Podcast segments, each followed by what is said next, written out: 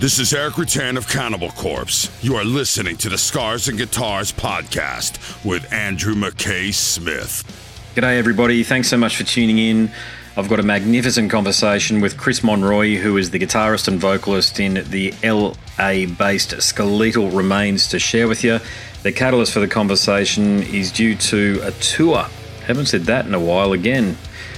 Gosh, it's been a long time between drinks when we start talking about the catalyst for a chat on the show being a tour, but here we are. Skeletal Remains are touring Australia and New Zealand throughout November. It's a comprehensive tour. I should be able to go to the Mansfield gig, which is in Brisbane, because I certainly want to. There's no doubt about that. Throughout this conversation, though, Chris discusses what it takes to be the frontman of Skeletal Remains, how much he's looking forward to the tour, his thoughts on Brian Rush, the new bassist, and what he brings to the band, his influences, his inspirations, and much, much more. Now, if you have tuned in via the podcast apps out there, the mini podcast apps that are out there, you're going to hear a tune. This one's titled Congregation of Flesh. It's from their recent album, launched in two thousand twenty, titled The Entombment of Chaos.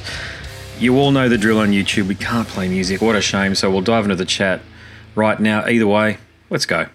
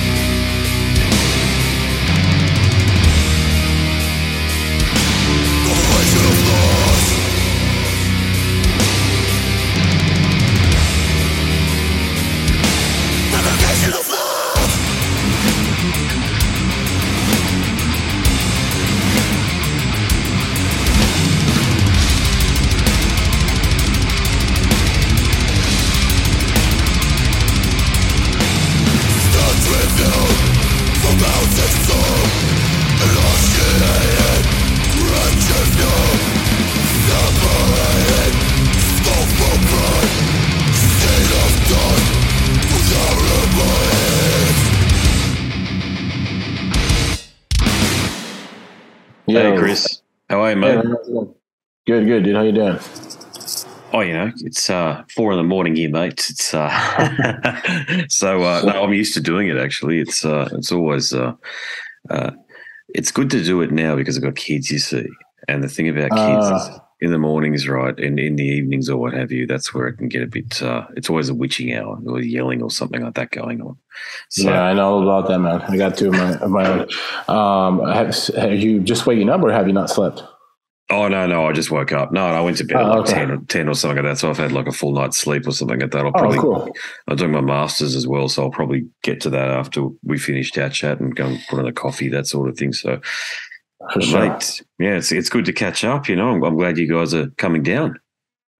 Yeah, man, we're super stoked. First time, so, yeah, we yeah. can't wait to, we can't wait to see how everything is out there and, you know, Look! Look at just look at the look at everything in general. You know, it's, we're super stoked. Yeah, yeah. Do, do you get a lot of mail from us down here? Yeah, yeah. We, I mean, we've getting we've been getting hit up for a while. Like all the time, we get comments or messages like "Come to Australia," you know, like all the time. So I'm I'm glad we're finally able to make it happen. And uh, yeah, are you bringing? Uh, Sometimes it's it's common for bands when they come down to their first tour, they can't bring down the full production or even sometimes a full band, this sort of thing. But what sort of setup are you bringing down? Uh, I mean, we're very like meat and potatoes, so it's very basic. You know, we don't really, I mean, we don't have much of a, uh, you know, we don't have much going on when we play. I mean, it's mostly, I mean, if we do bring, if we do use anything, it's mostly just like fog machines or anything like that. I mean, when we're yeah. home, uh, when it's obviously when it's like it's, like I said, it's hard to travel with all that stuff, you know, like fog machines and uh, you know, the stage banners or the stage scrims or whatever you call them. Um, so we usually don't take those out much. Like we did it once for a European tour, and it was it was just a hassle having to carry all that stuff. I yeah. mean, I'm sure there's an easier way to go about it. You can probably just buy the stands wherever you're going and just take the actual banners and stuff like that. But um, no, nah, I don't think we'll be taking anything like too crazy. It's, you know, we're just bringing our basic shit, our guitars and stuff, and you know, we're we're more we're very straightforward. So we're just there, you know, play and get off get off stage. But we're, yeah. I, we're, what we are bringing a lot of is a lot of merch. So we'll be bringing a lot of a lot of stuff because I know a lot of people always hit us up like, you know, you guys should open a store out here because it's super expensive to ship out there, you know. Yeah, it sucks. Or like one shirt. So. um Unfortunately, we haven't had a chance to do that. We were in talks about doing something like that with somebody, but COVID happened and didn't end up working out. But um, um, yeah, we just plan on bringing a bunch of stuff. You know, if you've ever like checked out our, our merch table, sometimes we post it on our social medias and we're out to where we we tend to have a lot of different shit. Um, and I feel like that that helps a lot, helps us a lot when you know when there's more of a variety for the fans, you know, mm. and different things. So. Um, yeah, we'll bring in a lot of a lot of merch, that's for sure. But as far as like stage wise, like yeah, no, we'll just you know we're just a death metal band, so we just get up there and play and keep it keep it as uh, as raw as possible. I love it. That's what I love about death metal. It's just raw. It's in your face. It's just you and your instruments and the intensity of the music hitting the hitting the uh, the fans in the face. But uh, yeah. a, que- a question about about the Entombment of Chaos, because that was released I think late two thousand twenty. Okay, so it's been out two years now, unbelievably, if you can yeah. like that. It was critically acclaimed, so you got good feedback on that. I could see the meta, the Metacritic, the Metascore or what have you was was quite high. But is it has it been frustrating that you like? Did you have to release it when you did at the height of the pandemic, and now that it's uh, you've only been able to play it live for the past uh, sort of like three to six months? Yeah, it was hard. I mean, we were used to, we're used to releasing an album, and you know, right after the album releases. Like touring it, and we didn't get a chance to do any of that, you know. I mean, we played a couple local shows here and there, but I mean, we didn't start touring till twenty. I think we started at the end of twenty twenty-one. I'm not sure. Mm. Can't remember. I mean, we've been busy the last year, but you know, obviously, before things came back, we weren't doing shit, and we had, we like I said, we had, we literally went into recording to, re- we went into record the album as they announced the lockdown. Here in, in the States. So like we were literally like the day before um, we were supposed to go into the studio, they announced the lockdowns and the studio hit us up and they're like, hey, like we're going to have to cancel your, your guys' um, yeah. you know, our, like your session here because, you know, they announced that we got to go on lockdown and, you know, we feel we, we they just wanted to be on the safe side, which I understand. But um, the drummer that played on that record, um, which is Charlie, he he lives in Portland, so he was he was already down here for rehearsals for about a week, and so he he was expected to go in there, you know, lay down the drum tracks and then fly home. So um, luckily we were able to convince the studio, because he's the dude that recorded is actually friends with Charlie, and he's recorded him before, and we've recorded with him before, so he was cool with just having Charlie come in. Mm-hmm. Um, which was kind of weird, because I, I usually like to be present whenever this, you know, anything recorded, like, you know, just to give my input if I need something. But, you know, Charlie is an amazing drummer, so he knew he knows what he was doing and he knows what we wanted. So, um, yeah, he was able to just get in there by himself with scratch guitars and just record the whole record like that. And um, mm.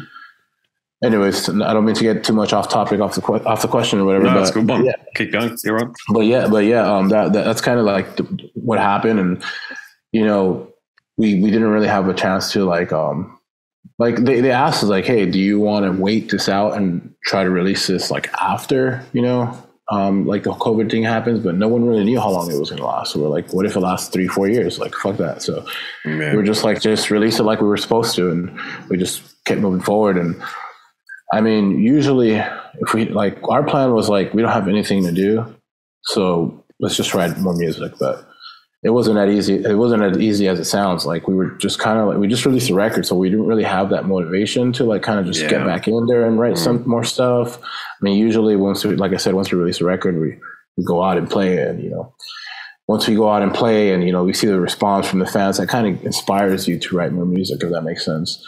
And since we didn't have any of that, and just, just the whole COVID thing in general was super like, we weren't able to do shit. So it just wasn't really inspiring, you know, to like get in, get back into the studio and try to write more shit. So, um, so yeah, so we kind of just like, in a way, I mean, for me personally, it was awesome because I was able to be home with my kids and stuff, you know, which is not something yeah. I normally tend get to do because I'm touring most of the time.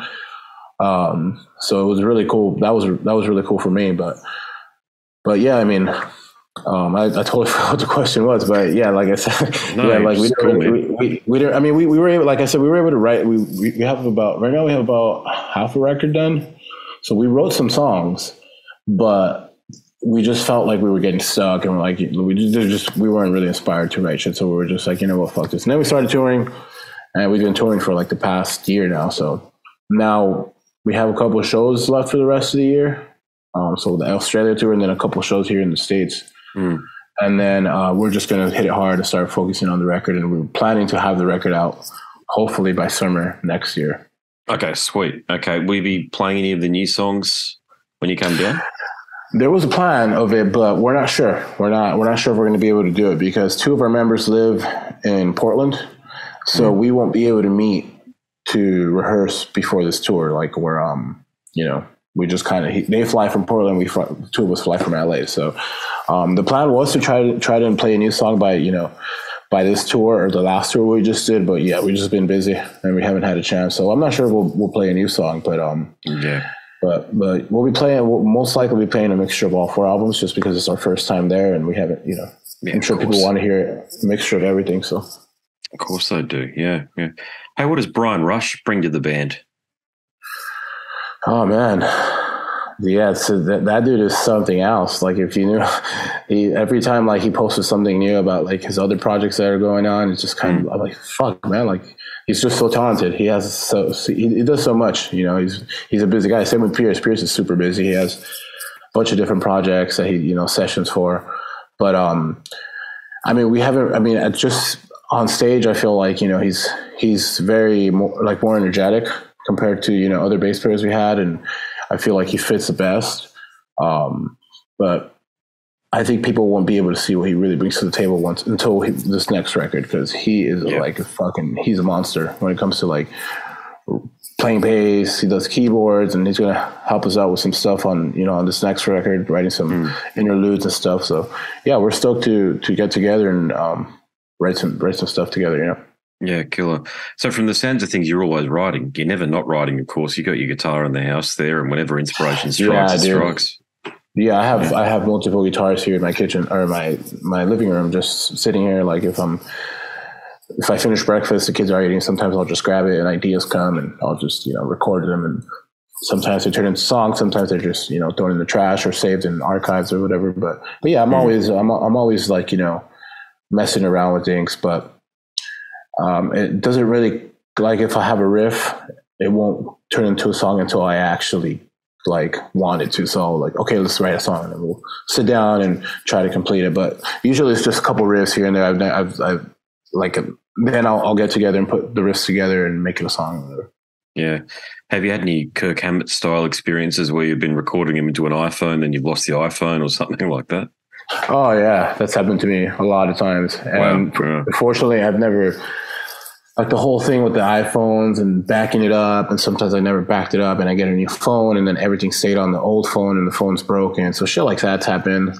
Um, and I don't, I don't really remember, like, I know I had riffs. I just never, I don't remember that. Like, like, oh, like I had these few riffs. Like I just, I've had so many ideas that it's like, I don't know if they were good or not, you know, cause I've, ne- I never got a chance to go back and listen to them, but yeah, that's happened to me before, but you know, whatever, it is what it is. I'm going to stuff up the person, I think, but I'm sure it was Paul McCartney that said something like he didn't record anything because he only wanted to keep the gold, the cream, meaning that if he remembered the riff after he came up with it, it was meant to be. Mm-hmm. Yeah, exactly. I mean, yeah, I've, I've heard, yeah, I mean, I think it just depends, but I mean, how you go about it, but I mean, yeah, definitely. If, if I mean, if it's a catchy riff, it's a catchy riff and it'll definitely come back, you know? But, he, but he's Paul McCartney. He's got nannies and maids and everybody else doing everything else for him. Whereas you and right. I, you know what I mean? Like we got busy yeah. households and lives. I mean, if we didn't record stuff, I'm a muso too. If we didn't record stuff, God help us. yeah, yeah, definitely. We got, we, yeah, I got, I mean, I got two kids, so I got my hands full here, you know?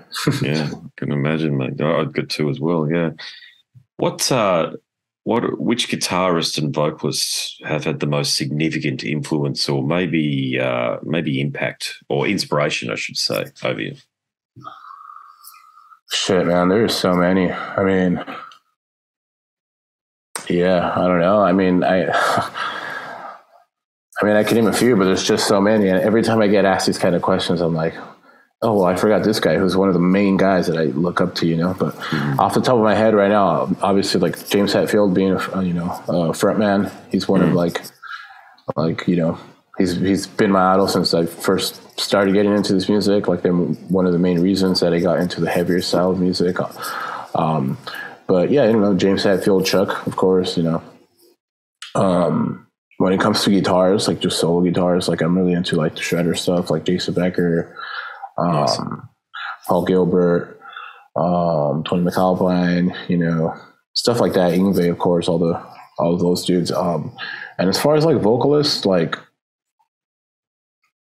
I think like my biggest influences would be like from my, the, my style of vocals that I try to go for is like. Obviously, Chuck, Martin Van Drunen, um, John Tardy, Mark Gru from Morgoth, uh, Maximus.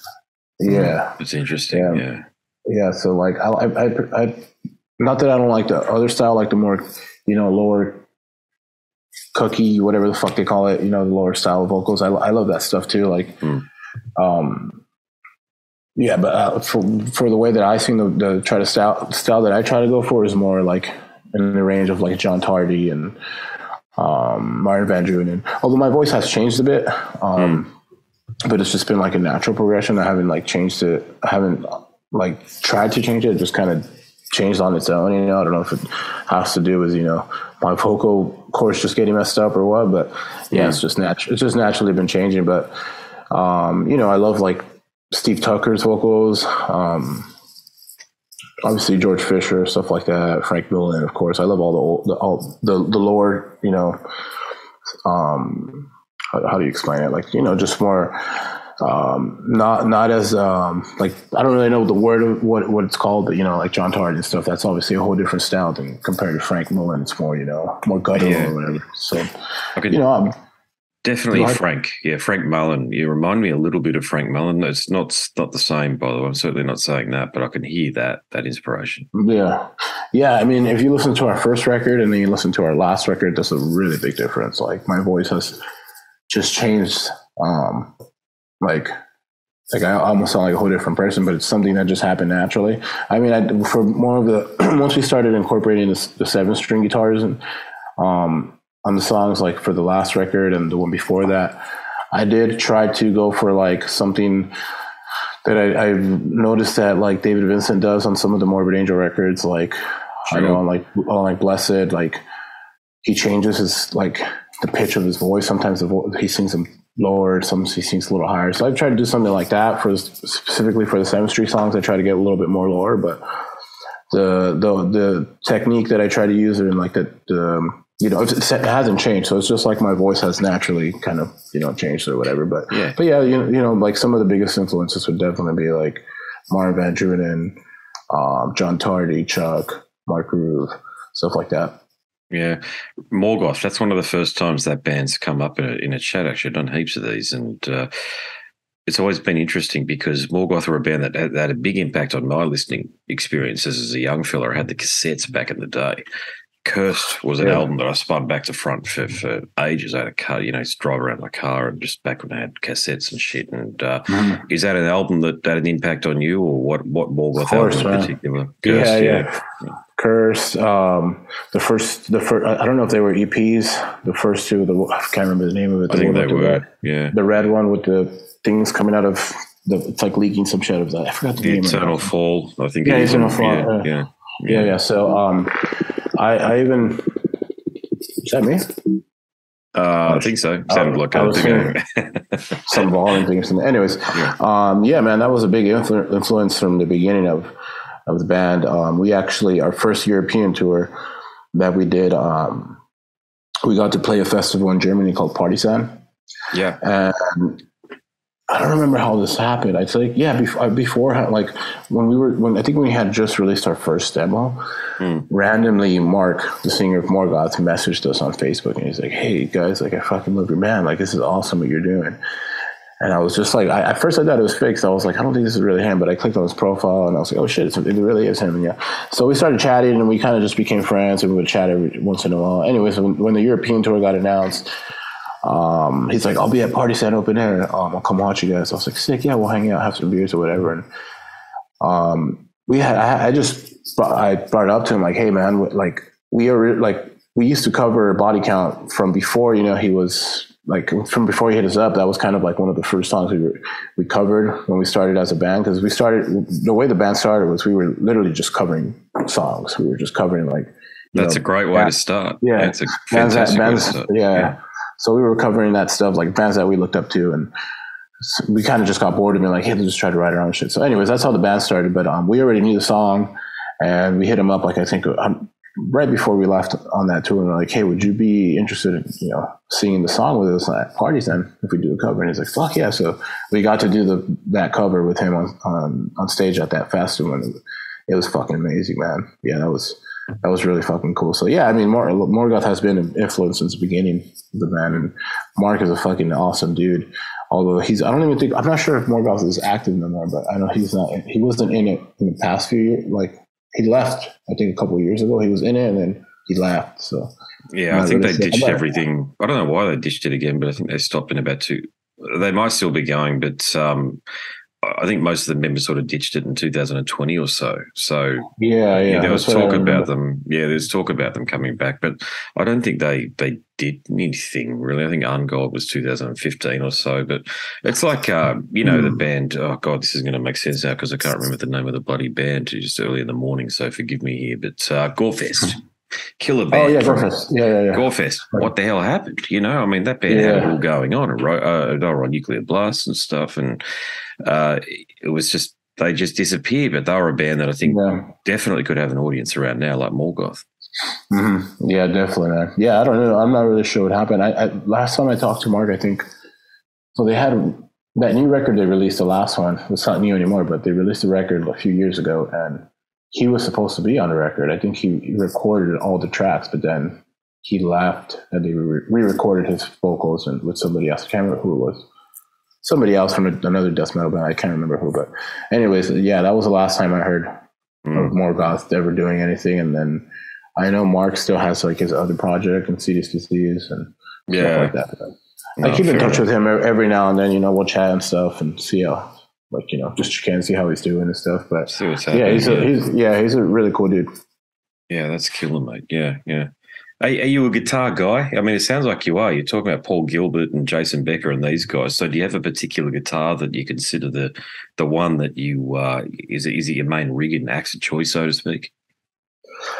Uh, yeah, I'm actually just a guitar player. That's, that's you know, that was my thing. And then when we started this band – because um, I originally just wanted to play guitar for this band. That was, you know, because I'm a guitar player. I never, I started singing when I started, when I started singing for this band. I've never done it before. So mm. uh, we just couldn't find anyone. And um, originally the original guitar player, Mike, who's in the back in the band now, he left shortly after the, the first demo. Um, our plan was, because me and him were the ones that started the band, our plan was for both of us to sing, you know, because we couldn't find a vocalist. So we're like, fuck it, we'll just do it ourselves and we'll, you know, we'll go back and forth. Like an aisle thing or something. So yeah. um, that was the plan, but then he left and he didn't, I, he left during the recording of the demo. So it's like, well, fuck, I guess I'm just going to have to do the party vocals now. Yeah. So, and then that's kind of, that kind of just, that's kind of just how it went. I, I essentially wanted to find someone after the demo to, you know, to do the vocals, but then people were just so stoked on my vocals. And they're like, if we change it, it's my, you know, the dynamic. Yeah, yeah, exactly. So uh, I was just like, whatever, I'll just keep doing it. But I originally don't really, I, like. I don't. I don't, I honestly would prefer just to play guitar because that's that's what I you know that's what I like to do. And I, being up there and singing is not. I mean, it's definitely gotten easier with time. You know, I've learned a lot, but it's it's not easy. That's for sure. And it takes away from me being able to focus on my guitar playing because I'm singing as well. So yeah, it kind of sucks in that aspect, but. Um, But yeah, I'm definitely more of a guitar player. I mean, yeah, like I said, that that's that's what I wanted to be in this band. But you know, shit happens. So um, mm. uh, I, I I mean, my main guitar, like my favorite guitar that I have, is a Carvin Jason Becker um, model okay. that they released, like Kill. I think a few years back. Um, that's like my favorite guitar, and I took it out on tour with a different band I used to play in the past. But it got too much road damage, so I was yeah. just like, I'm not I'm not gonna take this out anymore. It's like you know, I just wanted to keep it.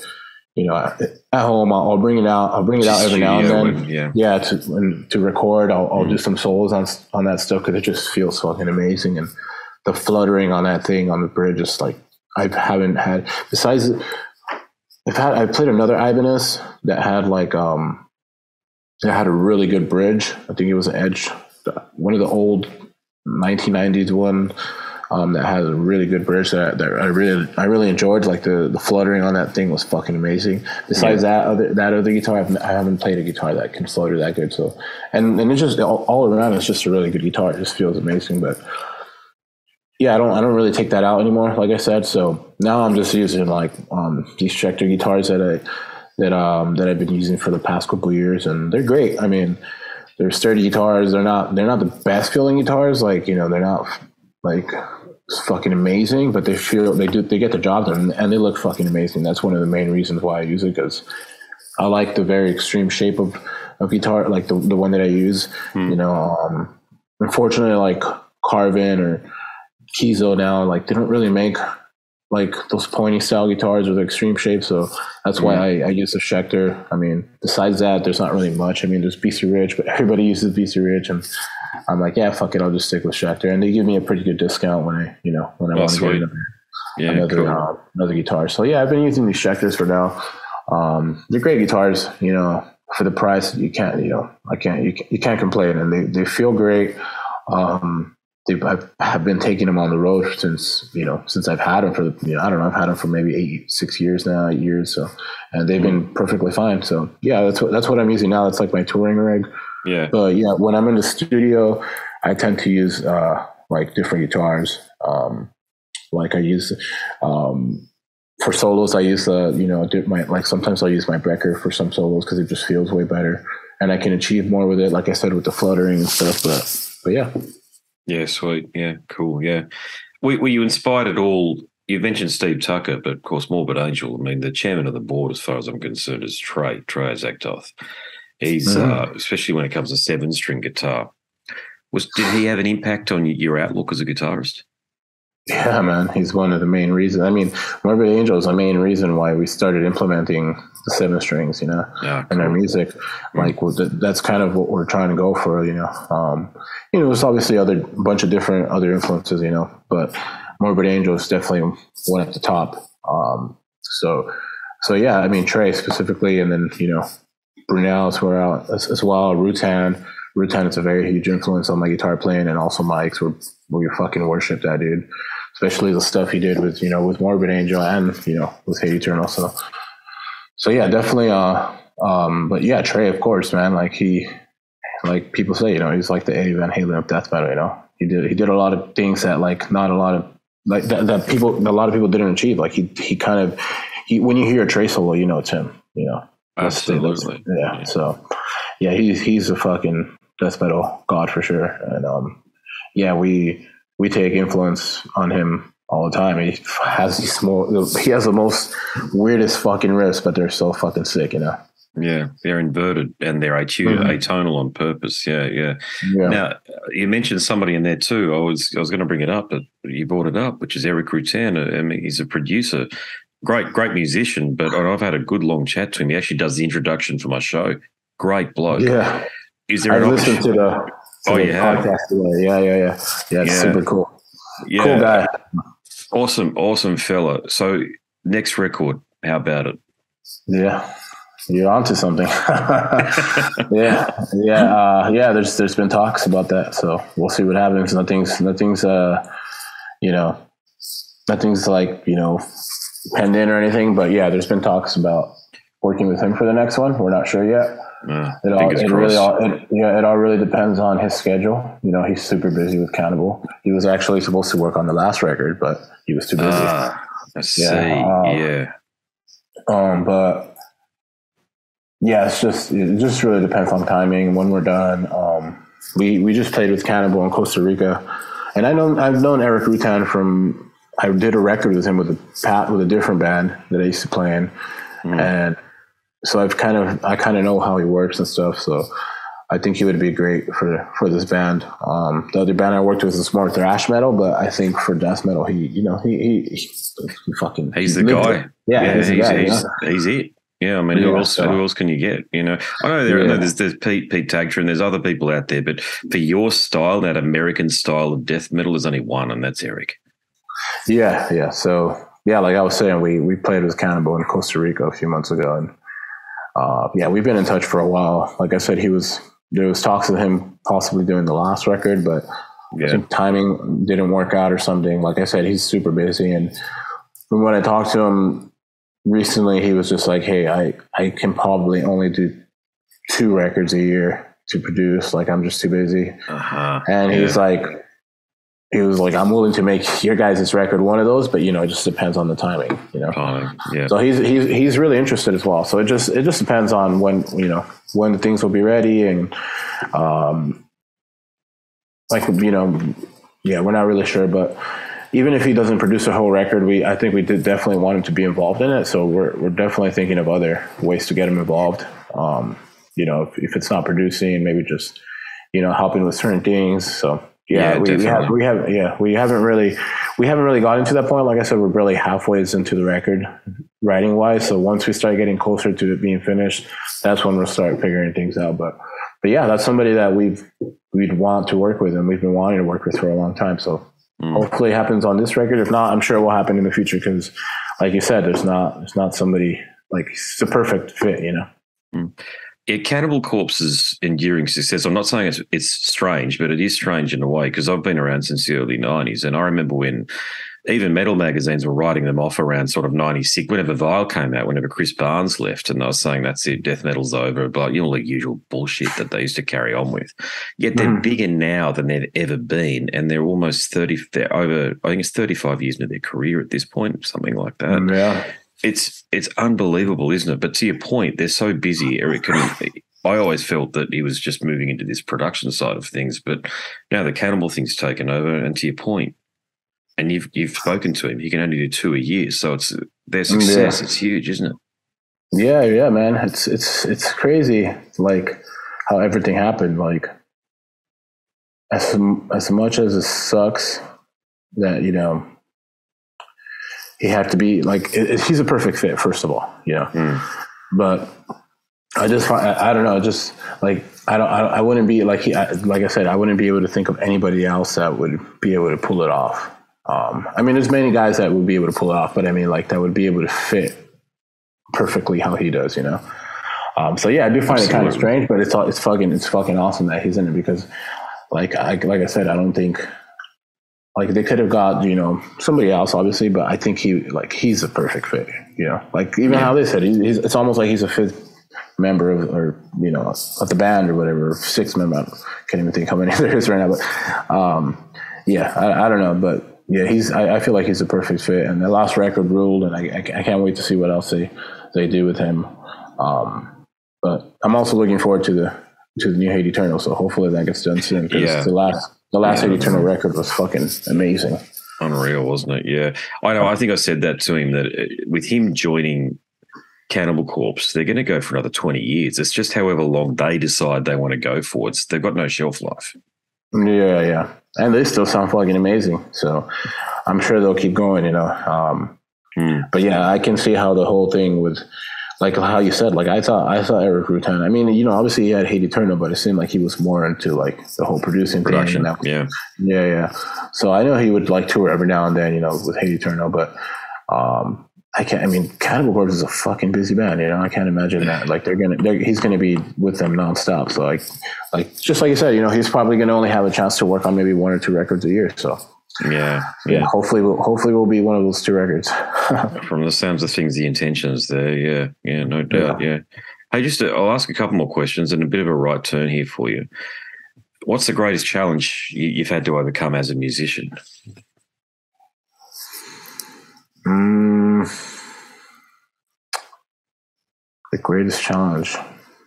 I mean.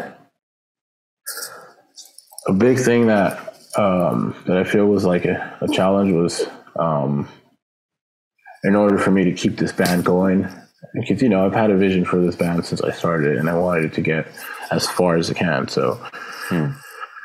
um, the majority of this band started with, you know, friends from high school and, you know, some of my best friends, but I think one of the big challenges was, unfortunately, I had to, having to, you know, separate from from my friends to try to make this band go as far as possible. And it kind of sucks because, you know, like I said, they were friends that I grew up with, but having to, you know, make that sacrifice, like, hey, you know what, you like, I have a vision for this band and I want to take it as far as I can, and unfortunately I don't think I'll be able to with, you know, with you guys in the band. So that was a big challenge for me. mm. Um you know, having to tell them, you know, I have to find like I have to find somebody else because you guys like aren't serious enough. Not, not quite there. Yeah. Yeah. Yeah. It's like you guys have, you guys, we, like you guys have a different vision than me. Like they wanted to just, you, you know, they wanted to just be like a hobby type of thing. And, you know, they obviously, I mean, not, not to get me wrong, I'm still here having fun, but you know, there's a time to have fun. There's a time to be serious. And, um, you know, I, like I said, I've had a vision for this band since I started it. And I, I wanted to go as far as I can, and yeah, I, I did. I had to make that sacrifice to um, part ways with them to, you know, to try and get this band as far as possible. So that, that was a really big challenge for me. Um, I'm sure there's there's been many more, but that's kind of the, the one that that comes to mind right now. Yeah, that's a good one. That one right there. Yeah, in order to fulfill your vision, you have to leave some people behind because they yeah. don't possess the same stuff that you do. And, and and more power yeah. to you for doing that, mate. It's it's always difficult to do that, but you've got to do it. Yeah, and I'm sure we're not the. I'm not. I'm sure I'm not the only person that's. You know, I'm sure that happens all the time. But you know, yeah. Um, unfortunately, this is, these are people that I grew up with and some of my best friends. But you know, it is what it is. What mm. can I do? You know, I want. I, I really. You know, I've worked very hard to get to where we're at, and yeah. you know, I have to keep working hard, and I don't want it to be. You know. Don't want it to be over. Yep. Yeah, exactly. So yeah. Misplaced loyalties. I talk to my kids about that sort of stuff, you know. Yeah. It's a, it's a difficult thing. It's it's understanding when to be loyal and how, because uh, sometimes uh, what's the right, right way of framing this? You know, you can be loyal to spite yourself, and that's not yeah. good. Yeah. Yeah. yeah. What about, uh, I'll finish on a bit of an interesting one. You play a shitload of shows, probably maybe a thousand more, you know, at this point. What's the weirdest thing you've seen? Shit. Um, I don't know. I mean, we saw some pretty crazy shit. It wasn't like weird, but it was just super fucking out of this world. And I was like, holy shit, people are fucking really into this. But when we played Obscene Extreme, I don't know if you're familiar with that. No, what is it? Where is it? It's a festival in Czech Republic. Oh, okay. Um, and it's it's a fucking amazing festival. The year that we played, they had like, I can't remember the name of, you know, this, I don't know what you want to call them, art, like these artists or, I don't know. Anyways, um, these people went on stage and they were like, I'm sure there's a name for it, I just don't know because I'm not like, I don't really uh, know too much about these things, but they're, they're like, I've seen the whole, I've seen the thing where they're like, uh, you know, kind of like hanging on their, from like hooks from their skin. You, you know oh, what I'm talking yeah, about? Yeah, I know that yeah, shit. Yeah. I, I know, I know there's like a name for it, but I don't, I don't know it. But um, yeah, they were doing this kind of stuff, but then shit got really fucking weird where they were like, there was these chicks like peeing in a cup and like giving it to the fans and they were drinking it. And I was just like, dude, this is uh, so fucking crazy. Um, but that makes sense for the, the name of the festival, you know, Obscene Extreme. Um, but yeah, but yeah that's that was that, that's that's what came, that's the only thing that comes to mind. Um, there was a lot of sexual shit going on. Like it was, they were literally on the main stage. It was like a stage, and there was just like fucking these chicks like fingering each other and shit. I was like, what the fuck? And there was like a crowd of people just watching, and I was like, damn, this is interesting, you know? Is that the uh, vibe of the show? Is it extreme? Everything's extreme, obscene. Like uh, is that, that this was, This was well, yeah, yes and no. Like this, so this was this happened. This was all the bands were done. It's mostly bands, but then this went on stage like at the end of the night. Um, I mean, it wasn't packed. A, a good amount of people had already went back to the tents, I guess, to rest. But some people were still there, and then you know, seeing this stuff, and yeah, it was just crazy, man. Um, that's that's one of the most craziest things that I've seen. Um, but but you know, yeah, like I said, yeah, but I'm trying to think if there's any other stuff, like not necessarily any, I haven't seen anything while we're playing. Mm. Um, it's mostly been like, you know, like how I said, like that festival, they were like the last act or whatever. And yeah, that was just interesting to see. Um, but it is Europe, you know, Europe is fucking, I've seen some crazy shit in Europe for sure. Uh, they just, I don't know. They're more uh free about what they like. Yeah, more open to expressing their more feelings. Open. I get what yeah. you're saying. Yeah. We're yeah. part of we're part of the Anglosphere, so we're a bit more conservative, right? Being in the States, yeah. you know, the, the U K and Australia. But uh the yeah. Uh, yeah, the Europeans, I remember as a kid it was uh they used to have these shows here where they'd show these weird ads from overseas, and inevitably they were from countries like, you know, they're not weird now, of course, but back in the eighties and nineties, who went to Finland, right? Right, right. But they'd have these ads that were in prime time. They're just naked women having showers and shit, and you'd be like, "What the fuck's going on over there?" You know, right. it was just yeah, it yeah. just looked like porn. Exactly. Yeah, that's it's crazy. Like, when, like when we're on, when we tour in Europe, like when we stay at hotels, like I mean, sometimes we'll get there early and we'll just like chill, order pizza, and like watch T V, and it's just, the commercials are fucking insane. They're just like it's literally like porn, like you said. It's like yeah. they're just showing everything, but it's like I mean, fuck it. I guess if that's you know. It is what it is, you know. Fuck it. I mean, like it, it's kind. Of, I find I kind of I find it kind of weird because like I can't imagine watching T V with my kids and then that comes up. You know, it's like, what the fuck, you know. But it's tough yeah. enough as it is, isn't it? As you know, I mean, they ask questions about stuff uh, anyway. But you know, when it's right there in front of you, like don't put that off. Yeah, exactly. Yeah, like when we're watching something. And like something like a scene comes up, like, all right, let's turn this off, you know? So when, you know, if it's like, we're just watching normal T V and that comes up, but who knows, maybe they just show that late at night, you know, cause that's the only time we watch T V yeah. when we're like super late at night. So, um, but yeah, I think that was like, to answer your question, I think that's like probably the only weird thing that I've experienced. And it wasn't that, that it's that weird. It's just, it was just shocking to me cause I've never seen it before, especially on stage, you know, like, um, mm. or just to see like people drinking other people's piss in person. That's like, whoa. Yeah, that's pretty.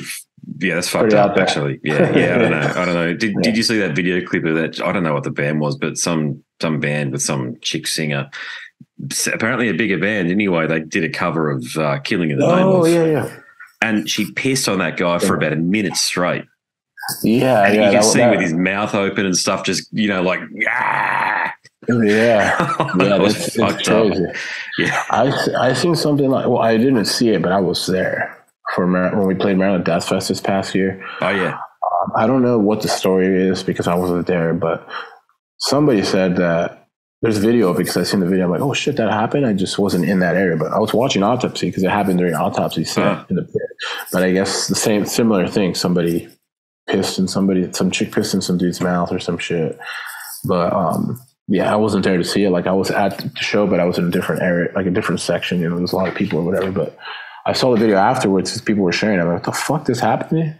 But I don't really know if that's what actually, like, she was obviously, I don't know if she was just getting, like, eaten out or she was pissing on him. That they, the video didn't show that, you know, it was from far away. But the story, from what I've heard, is that she was pissing on the dude. But yeah, I don't know. People are just into that, I guess.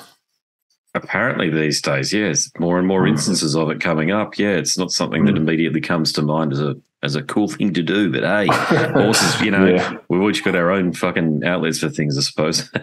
Yeah, exactly. uh, mate, it's been a killer chat. I really appreciate it. I'm going to be at the, because it's changed from Woolly Mammoth to Mansfield, I think, in Brisbane. So I'll be at the oh, Mansfield, no. I'll be at the Mansfield show. I just saw Ripper there, Ripper Owens there on Friday night. Oh, no, sure he was out there. Yeah, oh, yeah, oh. with uh, Simon Wright from A C D C and Dio. Fame. Oh, right. Nice, and nice. A cool, couple man. of local guys, you know, they fill it out with local guys, but the band knew what they were doing. But, uh, man, that Ripper was great. But the venue, venue I think you'll like. It's a wider venue and okay. a deeper, wider and deeper venue. Woolly Mammoth, I'm sorry, but it sucks. So um, bit of a, oh. yeah, you got to go up these huge stairs and then it's not big and you can't really see it from all these different angles unless there's hardly anybody there. And you don't want hardly anybody there. You travel too fast. So Mansfield's, even though it's in the suburbs, and yeah. I'm, I'm on Northern Gold Coast, so it's not as easy to get to as the city or what have you, but I think it's a better venue for you guys to be playing at, so I'll be there. Sick, man. Cool, man. Well, we'll yeah. definitely we'll definitely chat it up there. I hope I hope that wasn't too too fucking boring, but yeah, thanks for the interview, man. Thanks for having me. And um, yeah, we'll definitely we'll see each other uh, in about a couple of weeks, I think it is now. It is. It's not far away. Looking forward to it, yeah. mate. No, it's a great conversation. Thank you very much. A lot of insight there. Yeah, cool, man. No worries. We'll we'll talk, I guess, once we see each other, man. Thank you once again. For sure, mate. Enjoy, brother. Bye, see you out here. Cheers, mate. Have a good Catch you. Bye. What a fantastic fella. A great example of why it is that I love the podcast. Conversations with blokes like Chris Monroy from Skeletal Remains is what it is all about, ladies and gentlemen. The group are touring Australia. They're far, there are far too many dates for me to read out, and also too less than something like ten percent of people live in the Antipodes who listen to the show. So it probably will mean absolutely nothing to well over ninety percent of you. But if you are in Australia and New Zealand and you're interested in attending one of the shows in November, go across to the group's Facebook page and they're all there. Okay, so if you like listening to that chat, perhaps you'll like listening to many more that I've conducted. They are all available at scars and guitars dot com. And if you like listening, maybe you like reading too, because I've written a book, Scars and Guitars Volume one, Conversations from the World of Heavy Metal and Beyond. Click on the banner on the front page of the website. You'll be taken to a marketplace of your choice. You can download a sample, and if you enjoy it, please buy. And if you do buy, hit me up, because I want to thank you personally. Here's some more information about the book. But before I let you go, my name is Andrew McKay-Smith and I'm the host of the Scars and Guitars podcast. Thanks so much for tuning in. See you next time. This is Eric Rutan of Cannibal Corpse. You are listening to the Scars and Guitars podcast with Andrew McKay-Smith. I've been the host of the Scars and Guitars podcast since two thousand seventeen. The first musician I interviewed for the show was David Vincent from Morbid Angel, and things have just snowballed from there. In all, I've posted almost six hundred fifty podcast episodes featuring conversations with many of the leading lights of rock, heavy metal, and beyond.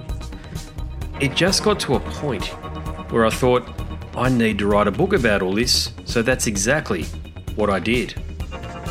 In Scars and Guitars Volume one, you'll read a heap of deep reveals and commentary, such as Des Fafara talking about Coal Chamber and why the band will never return. You know, if you're a, a band just starting out, you need to hear me.